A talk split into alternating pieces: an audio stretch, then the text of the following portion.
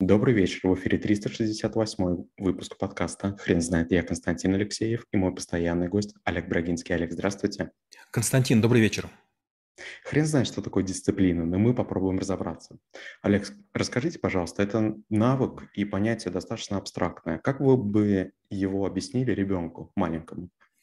У нас есть несколько понятий, таких как вот достигаторство, сила воли, мораль, этика, которые сложно даже взрослым а, а, объяснять.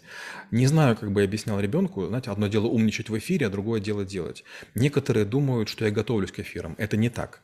Но с другой стороны, меня готовит вся жизнь. И если я уже когда-то думал на какую-то тему, я просто излагаю. Я ни разу не думал о том, как излагать дисциплину, э, слово дисциплина ребенку. Поэтому я сейчас попробую симпровизировать, но не факт, что будет хорошая находка. Может, я через время сам от нее откажусь. Я бы сказал так, что дисциплина – это некая такая настойчивость в регулярном выполнении чего-то для того, чтобы стать хорошим, допустим, мастером. Если мальчик сказал бы, ты можешь научиться хорошо драться настолько, что ты не будешь никого сильно бить, но ты будешь готов э, отразить атаку и достойно уходить. Если будет девушка, я бы сказал, ты научишься настолько там, красиво двигаться в танце, что никто не посмеет назвать тебя коровой или там какой-то там неуклюжей. И ты сможешь скромно демонстрировать свои умения, а другие будут просто завидовать. Никто не сможет тебя побить а, или там обскакать, или а, обыграть до тех пор, пока не проявят такую же дисциплину, такую же настойчивость, такую же регулярность. Да, Олег, это вполне хорошее, такое полное, полное понятие, объяснение. Олег, а вы не могли бы, пожалуйста, рассказать взрослым, почему это навык? Константин, ну вот как раз э, я на вашем примере расскажу, а другие пускай послушают. А мы с Константином снимаем уже 368 навык. И если для кого-то это просто цифра, попробуйте 368 раз хотя бы ударить ручкой себя там по голове. Да, так тык-тык-тык, не больно. И вы поймете, сколько времени это занимает. Как это выглядит? Мы написали в календарь с Константином себе эти вот эм, события. И что бы ни происходило, Константин был в четырех странах за время, пока мы снимали. Мы выходим в эфир, не созваниваясь, не предупреждая друг друга. Мы предупреждаем только о срывах. Я не могу или Константин не может, что бывает редко. Тогда мы э, это дело снимаем. Но все равно у нас есть график. И как раз вот мы сейчас находимся в стадии, когда мы этот график выравниваем. У нас были там небольшие отклонения по разным причинам. И вот как раз э, идти в графике – это и есть дисциплина. И достижение таких вот больших цифр, оно возможно, если вы перестаете сомневаться. То есть дисциплина возможна, если вы приняли решение чему это приводит? Буквально сейчас, в перерыве между подкастами, я сделал Константину комплимент. Предыдущий подкаст, как мне показалось, мы записали очень мягко и легко. Константин вел беседу, то есть уже пропало напряжение, пропало какое-то такое переживание. Ведь я тоже переживаю, наблюдая, как Константин э, значит, формулирует свои слова или мысли. И вдруг как бы я понимаю, что мы перешли на другой уровень. Был ли шанс сделать вот такую, такой такую запись без э, такого уровня дисциплины? Нет, конечно, нет. И опять же сказал Константину, что это надолго остается. То есть умение говорить в камеру, дисциплина, потраченная на приобретение навыка, она будет с вами еще лет пять минимум. Олег, скажите, пожалуйста, как вы думаете, почему дисциплина, а, такое чувство, такое понятие, оно так быстро улетучивается из человека? Я приведу просто пример. У меня есть несколько знакомых актеров а, голливудских. Ну, в первую очередь, конечно, Шварценеггер, который меня с всеми познакомил. Во-вторых, а, Сталлоне, было время, они враждовали. Ван Дам, с которым мы в Киеве познакомились. У него, кажется, седьмая жена была украинка. У меня знакомые там Ди Каприо и так далее. И Рассел Кроу. И что я обратил внимание, есть фильмы, в которых и Рассел Кроу, и, допустим, Ди Каприо просто красавцы, у них идеальные фигуры, на них, на них хорошо сорочки сидят и так, далее. Сейчас Рассел Кроу совершенно жирный, Ди Каприо тоже я недавно видел, он совершенно расплылся. А недавно видел Том Круза тоже, но я, правда, с ним не знаком лично. Он тоже такой расплывшийся. Получается, накануне фильмов они прилагают колоссальные усилия, чтобы похудеть до некоторого уровня соответствия образу. А потом начинают есть, как обычные люди. И знаете что? Буквально через два месяца от них никакого голливудского шарма не остается. Они вдруг на такие отудловатые, некрасивые. Смотришь и думаешь, ты точно герой первой величины. Вот поэтому, если вы говорите о полезности дисциплины, подумайте о том, насколько вы выглядите моложе или старше, красивее или неопрятнее других людей. Я сейчас нахожусь в одной из худших своих форм. Гляньте, у меня мешки под глазами, я спортом два года не занимался. И вот сейчас я каждый день хожу на два часа на спорт. Почему? Потому что если я этого делать не буду, у меня через э, месяц отпуск, э, и я буду просто выглядеть нехорошо на очень дорогом острове. А там будет много людей, которые потенциально меня могут знать. И я либо получу 2-3 контракта на отдыхе, или не получу. Олег, скажите, как вы относитесь к такой методологии, когда человек все-таки смещает свой фокус с неприятных а, и, и изнуждающих таких действий, которые, которые являются дисциплина, просто на а, момент формирования привычки. Я только пример приведу. У меня был коллега Атанов Артур Анатольевич, я назвал его 3А, как батарейка. Он раньше работал в Ситибанке, и он учил меня, как делать collection, учить звонки я садился и очень мучился. То есть я напоминал людям о том, что им нужно э, долги отдавать. Я руководитель, могу этого не делать, но как я могу отдавать команды, если я не знаю, как это происходит?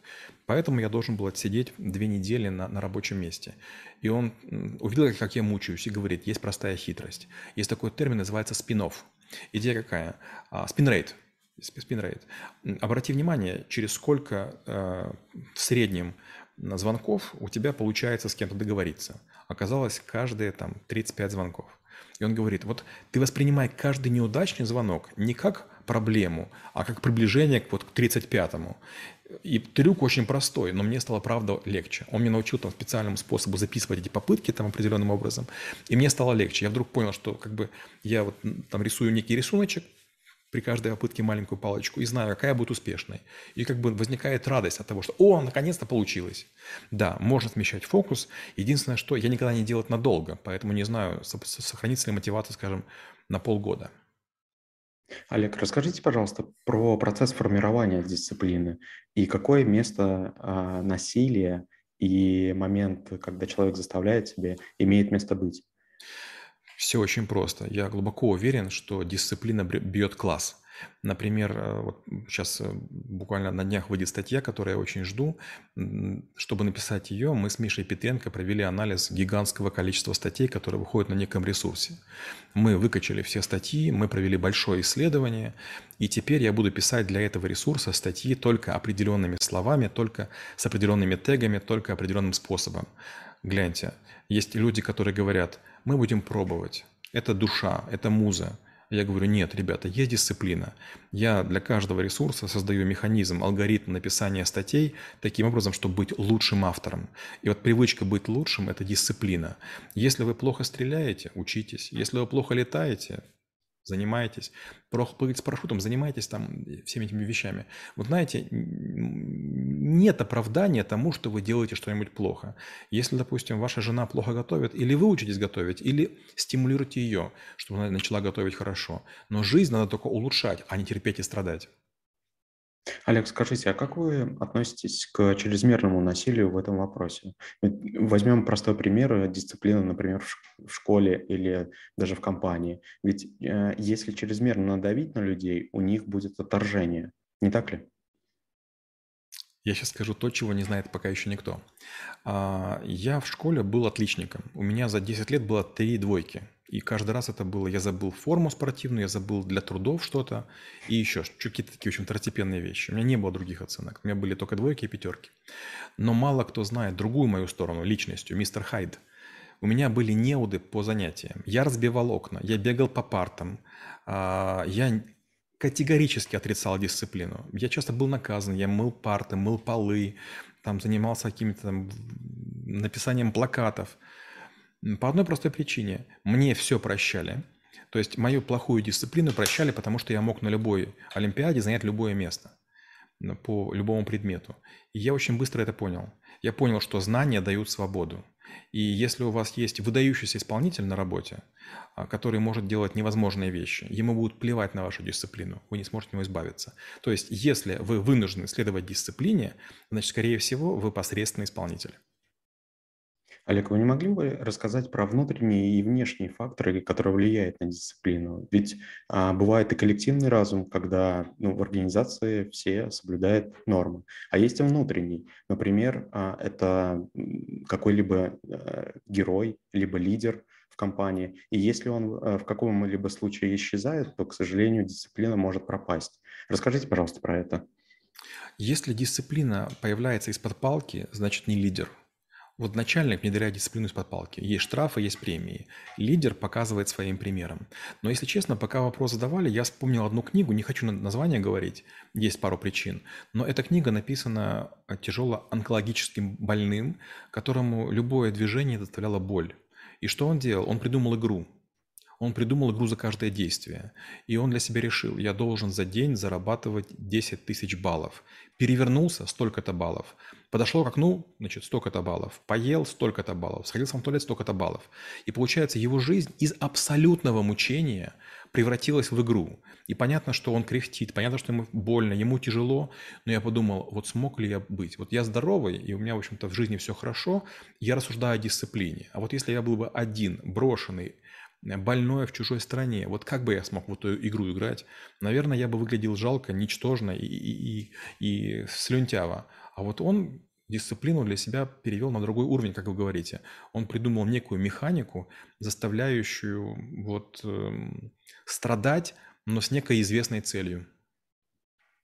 Да, я тоже согласен, что человек иногда придумывает э, и, и может, способен на такие вещи, которые сложно представить. Я тоже э, встречаю людей, некоторых на своем пути, даже последние месяцы, э, честно говорил себе, что я бы так не смог.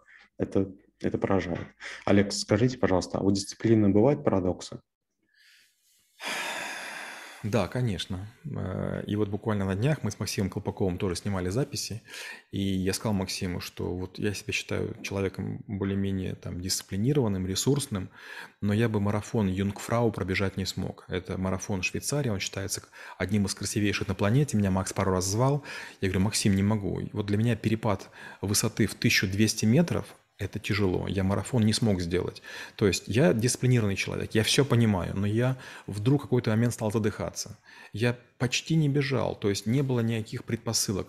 На меня плохо подействовала высота, и я как бы знаю такую свою особенность. Я не боюсь глубины, я ныряю на сверхглубокие, там 300 метров и больше, что, в общем-то, запрещено. Но марафоны некоторые пробежать не могу, потому что я не боюсь температуры, но я боюсь высоты, разреженного воздуха. Я понимаю, что при определенном уровне дисциплины, наверное, я смог бы это делать. Но правда, Константин, я признаюсь вам, что вот я боюсь начинать даже тренироваться. То есть я боюсь кислородного голодания, я боюсь, что я поврежу свой мозг. Этот страх, он такой, знаете, может быть, даже иррациональный. Или, допустим, моя супруга, она совершенно дисциплинированный человек. Я много раз говорил, поехали на лыжный курорт. Я обожаю кататься на лыжах. Я говорю, будем кататься на несложных трассах. Она говорит, нет, я не могу себе это позволить, я стоматолог, я работаю руками. И на мне слишком много пациентов. Сейчас у нас где-то порядка тысячи 530 пациентов, которые в активном лечении находятся. И она говорит, если я не смогу работать обоими руками, я не смогу их лечить. И получается, мы людей обманем. Мы пообещали им прикус сделать, не сможем. Получается, вот иногда приходится от чего-то отказываться. Я боюсь повредить мозг, она боится повредить руки. Понимаю вас. А, Олег, скажите, пожалуйста, какие вопросы э, обычно задает себе дисциплинированный человек? Дисциплинированный человек уже опросов не задает. Дело в том, что дисциплина, она не сразу появляется. Если вы, например, сделали что-нибудь 10 раз, это не дисциплина. Вот не зря мы с вами записываем подкасты сотнями. А, опять же, об этом смешно говорить, но 23 человека попробовали, и только 4 человека дошло до финиша из 23. Все мотивированные, у всех были видеокамеры, у всех были сорочки, галстуки, микрофоны, все пытались выходить в эфир. Первыми сдались девушки. Одна с трудом сняла 100 подкастов, вторая 200 подкастов. Потом парень, он записал 122 подкаста, а 6, которые мы записали, он даже не выложил, настолько он устал. Пару раз даже пьяным в эфир выходил. Ну и так далее. То есть, опять же, знаете, какая интересная история. Кто много обещает, тот мало делает. У нас была одна серия подкастов, которых вообще мы написали штук 10. Они имеют красные, хорошие просмотры, а, они пользуются популярностью. Но вот человек, который начинал, он приходил в эфир в мятой футболке. Или, например, на заднем фоне у него какой-то кальян друзья курили. Но это же не дисциплина. Если вы чего-то делаете, делайте так, чтобы ни у кого не возникало ни одной лишней мысли. То есть не должно быть в пределах а, вот вашего занятия ничего лишнего, ни звука, ни пука. Да, я помню, как вы мне совсем недавно предлагали остановиться на 300. Это, видимо, была проверка на дисциплину, но я, я так быстро не сдамся. Олег, спасибо. Теперь, теперь на вопрос, что такое дисциплина, будет трудно ответить. Хрен знает.